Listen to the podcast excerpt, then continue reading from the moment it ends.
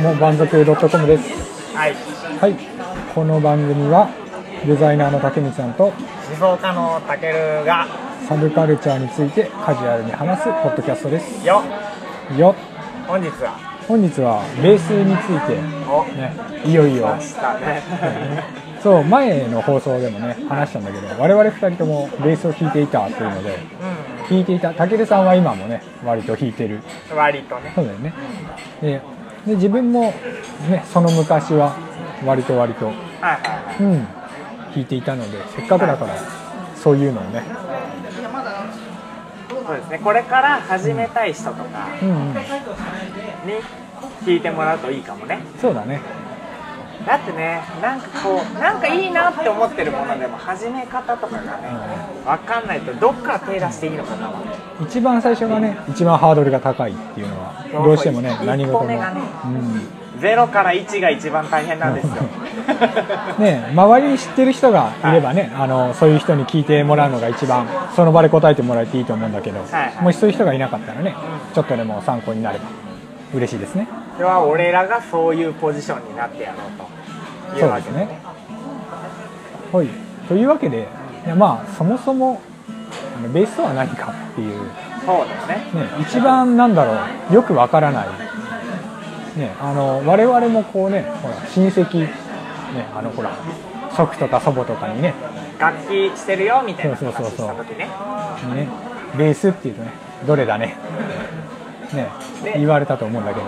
その数ヶ月後会った時はあんたまだギターやりよっちょねそうそうそう。ギターじゃないから。ベースベース。そういうねそう。悲しいことがあるしそう実際あの楽器をやろうとか結構バンドが好きですとかじゃないとうん。ベースってねそもそも何なのかと。割とこうバンドやろうって言ってあまり役みたいなねそういうイメージも残念ながらね。分かりづらい。うんあるから。じゃあベースは一体何なんですか？そうだね。竹光さんさん、はい。ベースはねあの弦が4本ある。ね弦が4本。低い音の出る楽器なんだけど。低音担当の楽器そうだね。はいはいはいであのギターをこう二回りぐらい大きくしたようなね。うん。そうね。ギタ見た目は。ーと比べて言うとギターって弦が6本あるんだよね、うん細い弦が6本張ってあるんだけどベースはサイズもでかくて長くて太い弦が4本。そうだね。まさにね低音を出すためのね構造してるわけですけど。そうだね。そうそう。でまあそのベースなんですがその役割的なところで言うとこうよくあのバンドってあの建築？はい。というか家か。にこう例えられたり。はいすることがあるんだけどまずあの土地うがあのドラムだと。一番根っこの部分を。んドラムがこちらと。こちらと。土台だと。はいはいはい。でベースがその家の骨組み的な部分。はいはいはいはい。だと。うん。でそのほらいろんな壁とかそういう装飾的なはい。こういね見た目に響くところはいにこうギターだったりボーカルだったりがというような役割分担だと思うと割と分かりやすい。あのキーボードは？キーボードの彩りかな。なるほどね。今までモノクロだったんだね。うん。こうあのもう壁とか屋根とか。はいはいはいあのね窓とかそういうのを絵画とかね。そうそう。そういうのを全部上物のね人たちがやってくれる。はいはいはい。そう。意外とそのねベースとは何ぞやっていう割には結構大事な役目ではあるよね。ベースってあの普段曲聴いてると、まあ、絶対入ってるような楽器なんですけど、その結局聴いててもどれがベースなんて分かんないんですね。そう。ただ仮にそこからベースがなくなるともうね曲が全然違うもののように聞こえるっていうね部分意外と。そうだね。確かに。縁の下の力持ちとよくうん言いますけど、うんうんうんまさにそんな楽器ですあそんな感じでねあのベースについてっていうのは話してみたんだけどまあなんとなくこうベースを、ね、やってみようかなっていう人もまあいるかと思う、ね、そういう稀な人。あれじゃない。俺いや確かにねベースってねこうほみんなとバンドやろうよみたいな話になった時にじゃあ俺がギターやるとか言って余り物がベースになるみたいな話よくありますけど、そうだね。俺は最初から自分でベース選んだし有名な人もいっぱいいるよベーシスト、例えばねあの、リンゴさんとかと一緒にやってるね、うん。亀田誠司うさんとかね、ん。あとケンケンとか浜岡本とかね。バンプでいうとチャマですよ。そうだね。そんな人もいっぱいいるわけですよ。うん。そう。有名な人もねいっぱいいるね。余り物じゃないから確かに、うん、ただそのねまあベースに限らず楽器全体そうっちゃそうなんだけど初めにあたってどうしたらいいのかっていうのが。そうね。結局何から始めたらいいのか。そうそうそうそう。ねもうそもそも何を揃えればいいのかっていうか何を買えばいいのかっていうところも含め。はい。はいね。わからない部分が多いと思うから。そのあ今日は今日たりをちょっはどこら辺まで話されるんですか？買い物編とと、うん、買い物編がまず今から来るんでしょ？そうだねでその後もまだ何かあるんですか？その後まあそのどういうふうに練習をあ練習。していこうかみたいなところで多分我々もね結構盛り上がっちゃうところがあるからそれぐらいでこ放送オーバーしちゃう可能性う可能性があるから。じゃあとりあえずちょっと。とりあえずその辺をまずははい。喋ってみてっていう感じで。じゃあまずははベース入門編買い物。そうだね。買い物編。買い物編っていうといいねなんか。編をうんちょっとお聞きしていいですか、そうだね。はい。まずあのベース本体がああまあ本体。そりゃベース始めようかだから本体いりますよね。いるよね。そうなんだけど、まあ、楽器屋さん行くとこうねいっぱいあるわけですよ。うんそうね。で楽器の良くないとこってあの見た目が大体一緒なんだよね。はいはいはちょっと変わったのとかはもちろんあるけどいうん。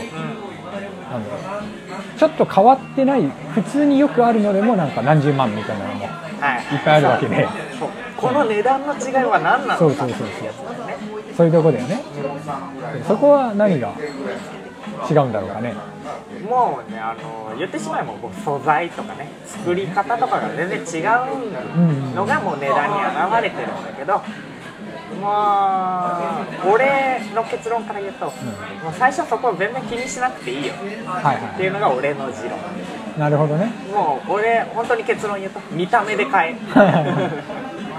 まあ見た目もね確かに大事っていうかそのやっぱり毎日触ったりね眺めたりするもんだから。それがかっこよくないとだって触ろうとも思わないからね。ね確かに確かに。まず最初はねあの元を触ろう弾いてみようっていう気持ちが大事だからそのためには絶対見た目かっこいい方がいいよ。そうだね。確かに、うん、自分がまあもともとその一般的なあのジャズベースっていう形のものが好きだからそんなにその見た目重視っていうところが薄いとは思うんだけど。すごいオーソドックスなタイプそうそうそう、ううん、だけどやっぱりある程度なんだろう。値段値段しないとっていうとあの言い方がちょっとあの語弊があるんだけどその作り方とかそれこそ、ね、ベースの大部分を占めてる木あの木でできてるんですよ。ベースというものは基本的には。とかがこう悪かったりすると単純にその弾きづらいっていう部分が出てきちゃって。で弾きづらいとやっぱりいつまでたってもうまく弾けないから全然楽しくないんだよね。確かに。うまくならないとね。あの子供の時のパンダスキーっていうあのそういうどうしようもない子供のスキー板みたいなのがあるんだけどあのそんな感じ？あ あのやろうと思ってもできないことが出てきちゃったりもあるんだよねでそう意外とそこからその全然弾けないなって思っててベースだと。でちょっとそのちゃんとしたのを弾くと意外と全然弾けるようになったりするんだよでそこって多分最初始めた時って気づかないからあのせっかくやるならそこでつまずくのはもったいないなというのが自分の持論で。だってね安いので言えばもうほんと数千円のやつとかうん。入門セットとかからあるわけですようんでもやっぱりその値段が安い分その今言ったような弾きにくさとかがちょっとあるものが多いからそうだね。じゃあなんか具体的にこういうのがいいよみたいなのがあったりする？具体的にっていうと、まあ、もちろんその実際に楽器屋さんでいろいろ弾いてみてしっくり弾きやすいやつっていうのはあるんだけどそこのその選び方の指針としてはどうなんだろうね。やっぱり国産メーカーとかの方が。はいね。そこはね同意します、良いもののがその価格帯的に、そうそうそう。あのね例えばクオリティが同じものでもう海外メーカーのものって輸入する分値段が高くなってる。んですん、そうだね。だから同じ5万円のものだとしたら国産のものと海外のものとでクオリティが国産のものの方がちょっと良かったりする場合が多いのそうね。確かにね。例えば一番メジャーなフェンダーっていうメーカーね、うんうん。フェンダーもジャパンと USA っていうものがあるんだけど日本で買うと USA ってめっちゃいいって言われててしかも値段もちょっと高い。のそうだね。でも USA アメリカに行くとこれ全く逆なんですよ。日本のがいいって言われてて日本のが値段高い。そうだね。確かに。まさにまあそういうのもあるんで、ん。国産のものがいいじゃあ国産だとどこだろうね。俺はまずパッと出てくるのはバッカス、うんうんうん。バッカスかな。バッカスって全部国産だっけ？えー、っとねものによってちょっと違一うのもあ番下のラインってどっか違うとこじゃなかっああのねメイドインなんたらとかはうん。ちょっと違ったりもすると思うんだけど、あの全体的に大量生産で安いものが数めっちゃ揃ってる。たうんうんうん。だからクオリティがある程度均一化されててあ間違いがないみたいな。あはいはい。失敗が少ないっていうそうそうそうそう。っていうメーカーかな。うん。そういう意味ではあのフェンダージャパンも、まあ、同じような感じで。多分バッカスの一番安いのよりはちょっと高いかな。56万ぐらい。からのイメージだけど、うん、もう、まあ、割としっかりしてるね。平均予算で言えば56万ぐらいになっちゃうかな。そうだね。平均中かボトムなのかはちょっと難しいところだと思うんだけど。うーん。ボトムで言えばもうちょっと安いのでもいい気がするけどまあね。だけどその安全になんだろう。ほぼほぼ間違いなくその普通に良いものってなるとそれぐらいがボトムになってくるかな。もうちょっとしたらとちょっとあのもしかしたら失敗かもっていうのが個人的にはある気がする。他になんかメーカーとかあったりする？ね。他だともうちょっと高いけどあの百瀬とか富士源とかのメーカーさんはすごいあの多分10万円前後かな。で本当に評判がいいよね。そうんなんか入門編として買いやすいのはここら辺が結構そうだね上げられるかな。多分ちょっと値は張るっちゃ張るだろうけどまあ末永くやるのであれば。まあもちろん今挙げた以外にもねあの自分が気に入った気になったものがあれば全然それでいいと思う。しうんうんうんもちろんもちろん。例えばのそうだね。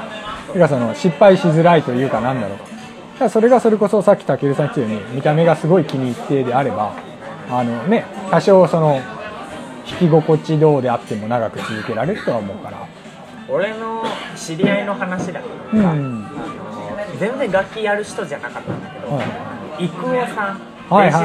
結構有名な人いるんだけどもうめちゃくちゃバリバリ弾く人がもう大好きで大好きで大好きでもうライブめちゃくちゃ行きますっていう人がついにあのベースを始めたい,、はいはいはで最初に買ったのが郁夫さんモデルの DSP20 何万な まあそういうのもいいよのね。そういうパターンもある、うんうんうん。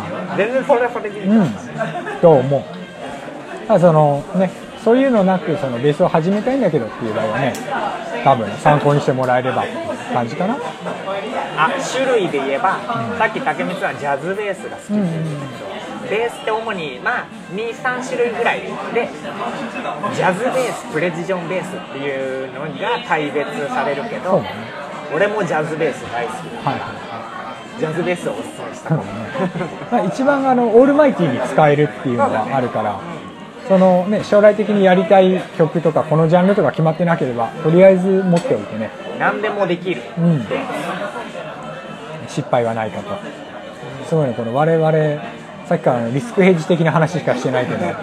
いやでもそこも大事でしょ。大事大事。うん。あのね割と最初始めた頃の好みからガラッと変わるとかだね。多いから、うんうんうん確かにここでね最初にね俺すげえアルフィー好きなんですよって高見沢さんのギター買ってさ、はい。あのいややっぱりちょっとあのジャズしたいです。ってなった時ちょっとこれ使えねえなってなっちゃう。あれ注文してから1年待つからね。そうそう1年待ってその結果はちょっと悲しいね。このパターンがあるから。そうだねまあ一本ねオールマイティーなのがあれば間違いないから。ね、そこからこう自分のやりたいものとかねもろもろ詰めていって2本目みたいな感じがいいかなと思います。そうだね他に最初に必ず必要なものといえば。まあ、ベースはもう間違いない、じゃあまあ付属して買う。あとはチューナーああそうだね。このベースで音程を取る楽器じゃない。ですか、でその音程がちゃんと合ってるかどうかを確認するための機械をチューナーっていう。んですけども、それがないとあの指が正しく動いててもドドレミみたいな。全然あの音が音程外れてるよ？みたいな。ことになっちゃう。それを防ぐための機械がチューナー、これを買いましょう。買いましょうと。これは絶対必要なものですね。そうだね。ちなみになんか一般的にはそのベースからシールドって言われるねケーブルでつなぐタイプのチューナーが多いんですけど俺がねおすすめしたいのはクリップチューナーっていうベース本体に取り付けて、うんもうあの生音でねベースを弾くとうん。音程が測れます。今何の音だよみたいなのを出してくれるんだけど。このクリップタイプチューナーっていうのが安くて手頃で使いやすい。そうだね。1000円ぐらいだよね。ぐらいだっけか。1500とか出せばもう十分なのを買える。まあ、もちろんそのもっと凝っていくとやっぱりあの線つないでない分曖昧さみたいなのは出てくるんだけどとりあえずはね全然それで。ライブでも自分クリップチューナー使ってたしね楽だし。便利だよねうん。軽いし。うんうん。そうです。まあじゃあチューナーが必要です。ーナーが必要です。他に何かあったすそうだね。あとやっぱりそのアンプ類。あアンプ類っていう音を出すためのそうだね。機械。どうしてもそのギターとかでねよくほらテレビとかでもそうなんだけどあの何もつながずシャーンってなってるああいう絵はあると思うんだけど、はいベースはねならないですから。あの生音が出ない。例えばさあの家で練習しますって時にドラムとかだともうドドドドうるさいから叩けないっていうのはあるけどベースは逆にね静かであの家でも弾けるっていうのは強みでもあるけど逆に生で弾くと音が出ないから楽しくないっていうのが。防音しか言わないからね。ベンベンベンベン。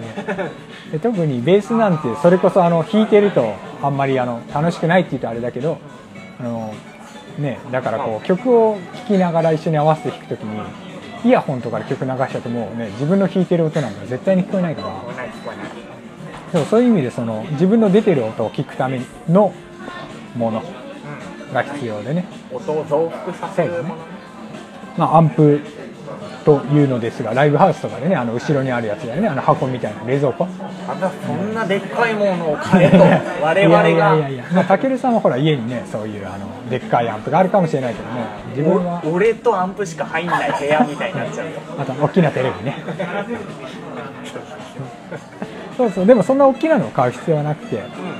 でなんなら個人的にはなんだけどあのアンプはそんなに必要なくて、と思っていてあのインターフェースっていう PC につなぐそういう機械があってですね。オーディオインターフェースね。そうだね。はいはいだからベースからそのインターフェースにさっき言ったケーブルシールドをつないででそのインターフェースを PC に接続すると PC から音が出るっていうものででそれにそのインターフェースにヘッドホンを挿すとその PC で流れてる音とベースの音を一緒に聞くことができるっていうものでございますとしかも録音までできる。そうそうそう。ソフトをね使えばね録音もできるっていうので。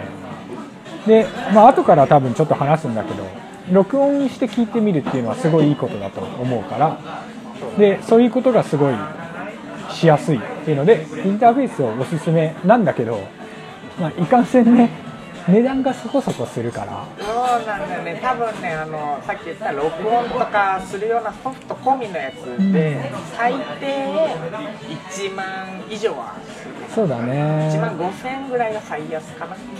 そんな気がする。まあそのフリーソフトでももちろんあるんだけどただねフリーソフトだとちょっと足りない部分とかもあるかもしれないからもう俺もめちゃくちゃ大好きなのね、うん。あのオーディオインターフェースもう信者なんですけども、はいはいただいかんせん値段と、あのあとはね単純にその接続方法とかもね割とパソコンのスキルとかが最低限ないと、あのね。やっぱ若いそんなのちょっともう小難しいやだやだみたいな人もいるだろうから。まあまあね。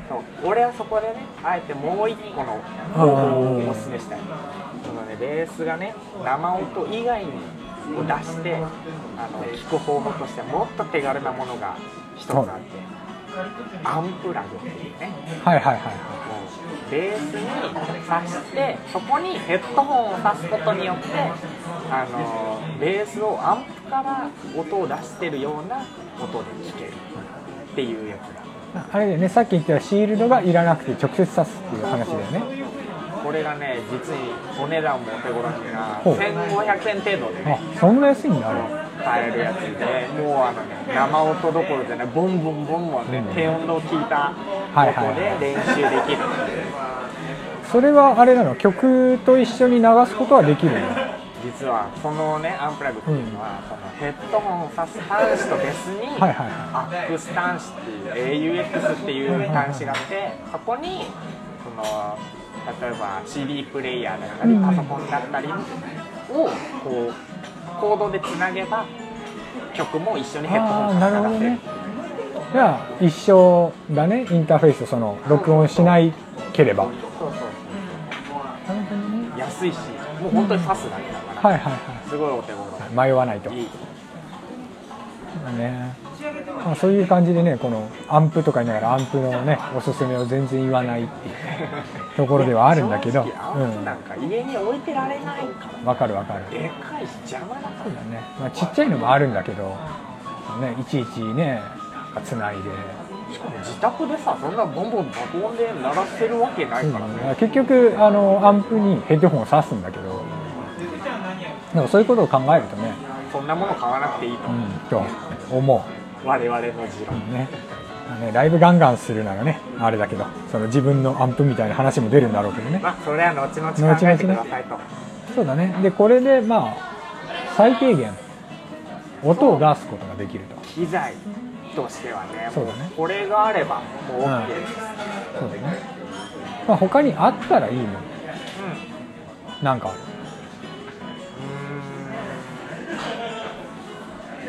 まあその弾き方によってはほらピックなんか指だとか、まあ、そういうのはあるから我々基本的に指が多い。だよね。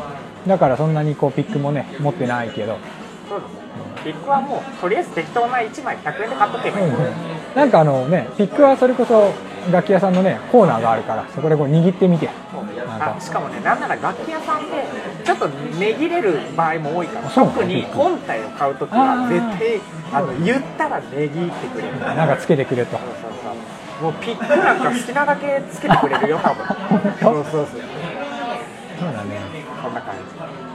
まだね。他の多分メンテナンスとかあの初心者セットとかだとねついてくるとは思うんだけど多分最初そんなにね何ヶ月かして必要になったら買っていけばいいみたいなイメージでいる自分は。まあまあまあのフロスあの服物ぐらいはね300円ぐらいだから持っときゃいいと思うけどあのねあのオレンジオイルとかああいうやつね。まだいいです。そういう細かい話はね。もう今日は置いときましょう、うん。とりあえず始めようはい。という感じだよね。あ、えー、ベース、チューナー、オーディオインターフェースかアンプラグ、うん。もうこれがあればそうだね。OK だ。ででまあそれ揃ったところで揃って何をやるのかと。はいはいはい。そうだよね。ね。物はあるけど何をすればいいんだ。飾っとけばいいものでもないしね。はそうだね。だからまあ具体的にこうどういう感じにね練習をしたりとか曲を聴いたりするのかみたいな話になっていくと思うんだけどたけるさんどういうふうに練習した？最初。初めはね俺も最初に好きになったきっかけとかがそのバンプ・オブ・チキンとかだったからバンプ・オブ・チキンの曲をコピーしたりしてた、割とハードル高めなの行くね最初から。い、やだって俺が好きになったのそうだねそうだね。確かにその好きなアーティストさんの曲をコピーするっていうのはねとても良い。うんことだよね。いやもうほとんどの場合それでいいんじゃないかうなと思う、んうんうん。と思う思う。あのよくね理論とかね弾けるベースとかああいう教則本を読むとこうねスケールとか書いてあるけど、まあとりあえずはねとりあえずはいい。いらない、ね、まずは好きに弾く。好きに弾く好きな曲を弾く好きなアーティストの,、うん。あのタブ譜あの楽譜みたいなのを売ってるんですよ。ね、でそうだねタブ譜っていう、えー、とどこの弦をどういうふうに押さえたらいいかっていうのが数字とかで書いてる楽譜があって、楽器ベースを弾く人とかはそれが分かりやすいかも。普通のあの五線譜の音符じゃなくて、タブ譜っていうあのこれはもう楽器屋さんとかでうん。作ってるから。いけるね曲単位もあるしアルバム単位もあるし、ね。アルバム単位もあるね。なんならベスト版とかもあるからね。そうそう。そういうので好きなバンドのね。でこうそこの数字がどれぐらい複雑でどうなってるかで大体難易度がね雰囲気わかるから。そうそう。だからそこであまりにもなんかごちゃごちゃしてたらあちょっと難しいなって思ってあの次に好きな簡単そうなバンドのでもいいと思うし。そこはまあ相談だよね。うん。他に練習で大事なこととかある？そうだね。ベーシストとしての練習？練習として。そのそうだね。曲を弾くっていうのはそのもちろん楽しいし大事なんだけどまあ並行してあのねクリック練習というね。クリック練習ね。はいはいはいはい。そういうあれをやると。そもそもねそのベースが何のあの役割をするのかっていうとがあのベースってちょっと面白い。ものでそのドラムってリズムじゃないですか、でギターって、まあ、メロディーで音程みたいなやつ。でベースってこのちょうど中間なんですよね。そうだね。リズムもやるし音程も、うんうんあの開発するっていうやつ。でどっちも大事なんですけどでもやっぱりねそのテンポっていう要素とリズムっていう要素の方が割と強くて。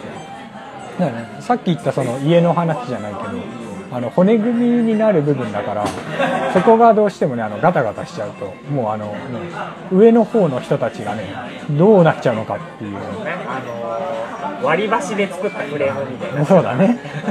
不安でしょうがない。豪華な壁や窓があったところでっていう話になっちゃうからそういうあんまりその練習として面白いものでは決してないんだけどはい。そういう慣れるっていう意味も含めてそういうのはやっておくといいかなっていう。まあ、あれだよね。あのそのクリックってもう単純にこのメトロノームだよね。そうそうそうそう。 One, two, three, four。One, two, three, four に合わせて弾く練習。そうそうそうそう。もそういうその芯をね通すようなね。うもうこれやってるやってないだけで、ん。ベーシストとしてあのレベルがどんどん変わってくる。そうだね。やるごとにもう差が明確に出てくる、やっぱりそのまあか今回のでねその買って練習するまで言ったけどこうその後のステップのバンドでやるとかいう時にそこでベースがしっかりしてるかしてないかでそのバンドとしての完成度も大きくなるもうねここがまたベースのね面白いところなんですけどね、この例えばその4人でバンドしますと、うんで他のベース以外の3人がめちゃくちゃ上手くてもベースが下手だったらめちゃくちゃ下手に聞こえるんですよ。そうなんだよ。ねこのバンドは。ただこのベース以外の他の3人がめちゃくちゃ下手でもベーシストが上手ければ割とかっこよく聞こえる。そうだね確かにね。そのぐらいベーシストってめちゃくちゃ重要で面白い楽器ただお客さんには気づかれないのにバンドメンバーには怒られるっていうすごいかわいそうなポジションではあるんだけどまあそんな中でもねあの気づいてくれるお客さんもねいっぱいいるからね。そう俺はねこのもう一個言っときたいほそうベーシスト。今これ聞いてる男の人は朗報ですよ。ねよく何の楽器やってるんですかって聞かれるんですよねで、うん。ベースって答えるんですよでその相手女の子の場合はいはい。私ベース大好きなんですよっていう子がめちゃくちゃ多いんですよ。実は。それはあれたけるさんに気を使ってとかではなくいやもう違うね。俺は睨んでるそうじゃないと。ほうほうなぜならね低音ってめっちゃ体に響くんですよ。うんでなんかあの全然下世話な話に下世話なワードになっちゃうんですよ、はいはいはい。あの子宮に響くんですよ。そうもうあの体の芯から震えさせるっていうそういうものがあるから、はいはい。あのそれはもう正解なの。ベースが好きなのはうん。まっとうな、う、うんうんうん、なるほどね。自然の摂理だとあとベースのメリットとしてね、まあ、武さんが割とそういうあの女性方面に寄ったから あの男性方面としては、あのベースってやっぱりそういう、まあ、目立たないしあのなんだろう割とこう不遇なポジション言われがちではあるんだけどあのその分ベース弾いてる人の間の結束力がやけに強いっていうのはベーシスト同士で。そうそうそうそう、はいはいはい。っていうのは他のパートに比べて結構感じる確かに。部分がある。かベーシストってベーシストで集まってるよねみたいな。こと多いよね。あ、まあ、我々も言ってしまえばそうだし。そうだね。あのライブの打ち上げとかでもなぜかあのベース固まるんだよね。確かにね。そういうねあのなんか仲良しな感じ。割と寡黙な人多いからね。あのそう。ウェイみたいなのは大抵ボーカルかギターやってるから。うんそうだね。そうそう。確かにね。もう楽器としての役割もそうだけど俺らは支えてるからそれらを。そういうあのねみんなに気づかれないことをしてニヤッとしてるっていうね。お前らがモテてるのは俺たちのおかげだからなみたいな。そうだね。確かに逆にそのねこんなに放送で喋ってるとあれだけどあの目立ちたい人にはそんなに向かないね。かもしれうんないね、まあ、派手なプレイヤーさんもいっぱいいるけどでもやっぱりそのね、まあ、今から始めて徐々にっていう方向であるのであれば多分最初はどうしても地味になっちゃうから、そうだね。うん、っていうのはあるけど逆にそういうなんだろうみんなを支えるのが好きみたいな。あーこうやって言うとなんかすごい自分が言うと偽善的に聞こえるのは何だろうね。持って生まれちゃってるものねでもそういうあのねこう気づいてくれる人が気づいてくれるのが嬉しいみたいなタイプの人はぜひベースをやるとねいいねあれね渋いかっこよさがあるからそうベースって。あれねあの怒りや長介さんね。あ完璧ですね。もう俺の始めたきっかけもあるからね。うんうん。ありがとうございます。そうだねえじゃあもうそういう感じでねベースっていうものは始めれるわけですよ。そうだね。確かでもねベースってねこう一人で弾く分にはねちょっとつまんないって思うことも多いんですよ。でなったらもう誰かとやるのが一番面白い。ね。ってなるわけですけどもうん。割とね時間がねいいとこまで来ちゃってるんですよね。どうどうですか？じゃあまあつ次というか続きはねまた放送分けて他のメンバーを見つけてライブをやってみよう編みたいなやつ？そうだね。次はまあ せっかくならね。武道館に立つまで。武道館に立つまで。編？変武変道館編？あのね我々が立ってないからね、そうだね。うんなんならあの知ってる人が立ったことあるっていうのであの羨ましいって思った気持ちの話ならできるけど。あロッキン出てるわ。うわーっていう話も含めね。じゃあ今度ねまた次回話そうかはい。はい。そんな感じでですねあのねまあぜひ皆さんの役に立てば。というのとまたねこう放送を聞いてる人であのまあ、ベースをやってる方とかねバンドやってる方とかやってた方とかいらっしゃると思うんだけどそういう人にもねこうご意見なりなんなりいただけるとね嬉しいな。あのあとねもう一個俺おすすめしたいの忘れてたわ。なんか最初ってねこの放送もそうだけど、何したらいいかわかんないって人がね集まってると思う。はいはい。で例えば最近で言うと教則本とかもいっぱいあるけどインターネットにもねいっぱいいろんなものがあるわけですそうだね。でねそこにね俺ベーシストが見ると絶対得するブログっていうのを1個知っててあの名前をねおイート・ザ・ベースっていうんだけどね。あのここには初めてベースを触る人から中級者えちょっとした上級者まではい絶対に見たらお得な情報がねはい集まってるサイトがあるわけイート・ザ・ベース。イート・ザ・ベースね。もうここはね俺が断断断一断一断一断然一番おすすめす。るなるほどね。断一ね。断一はいはいはい。第一ロスのねイート・ザ・ベースの。ブログの方にも URL 多分載せてくれるからうん。竹光さんうん。そうだね。うん。あ開いてびっくりと、そうそうそう。ね、書いてる人見てびっくりと。著者を見るとね、著者。うん。著者を見るとまたいいかもしれない。そうだね。はい。そんな感じでですねバズル .com では皆さんからのご意見ご感想などお待ちしております、ね、メールえー、とメールアットバン族 .com もしくはツイッターのハッシュタグシャープバン族でつぶやいていただけると嬉しいですなんかねちょっとした質問なのね、うん。あのベースのここが分かんないとか、うんちょっと放送内では言ってなかったけどこれはどうなんですか？みたいなのはねああ。のタグとかねメールで送ってくれれば、ね。うん。あの答えれることが多いと思う。そうだね。基本的にそのね最近始めたあのメールメールお便りコーナーみたいなのでねそういうのもお答えしていければなとあと次回以降のね武道館編までの間にね。武道会の道のり。そそのことについてね話せるかもしれないし、はいはいはい。そうだね。うん。ぜひねお待ちしております。はいお待ちしております。やばいなベース超おすすめできてんじゃん。俺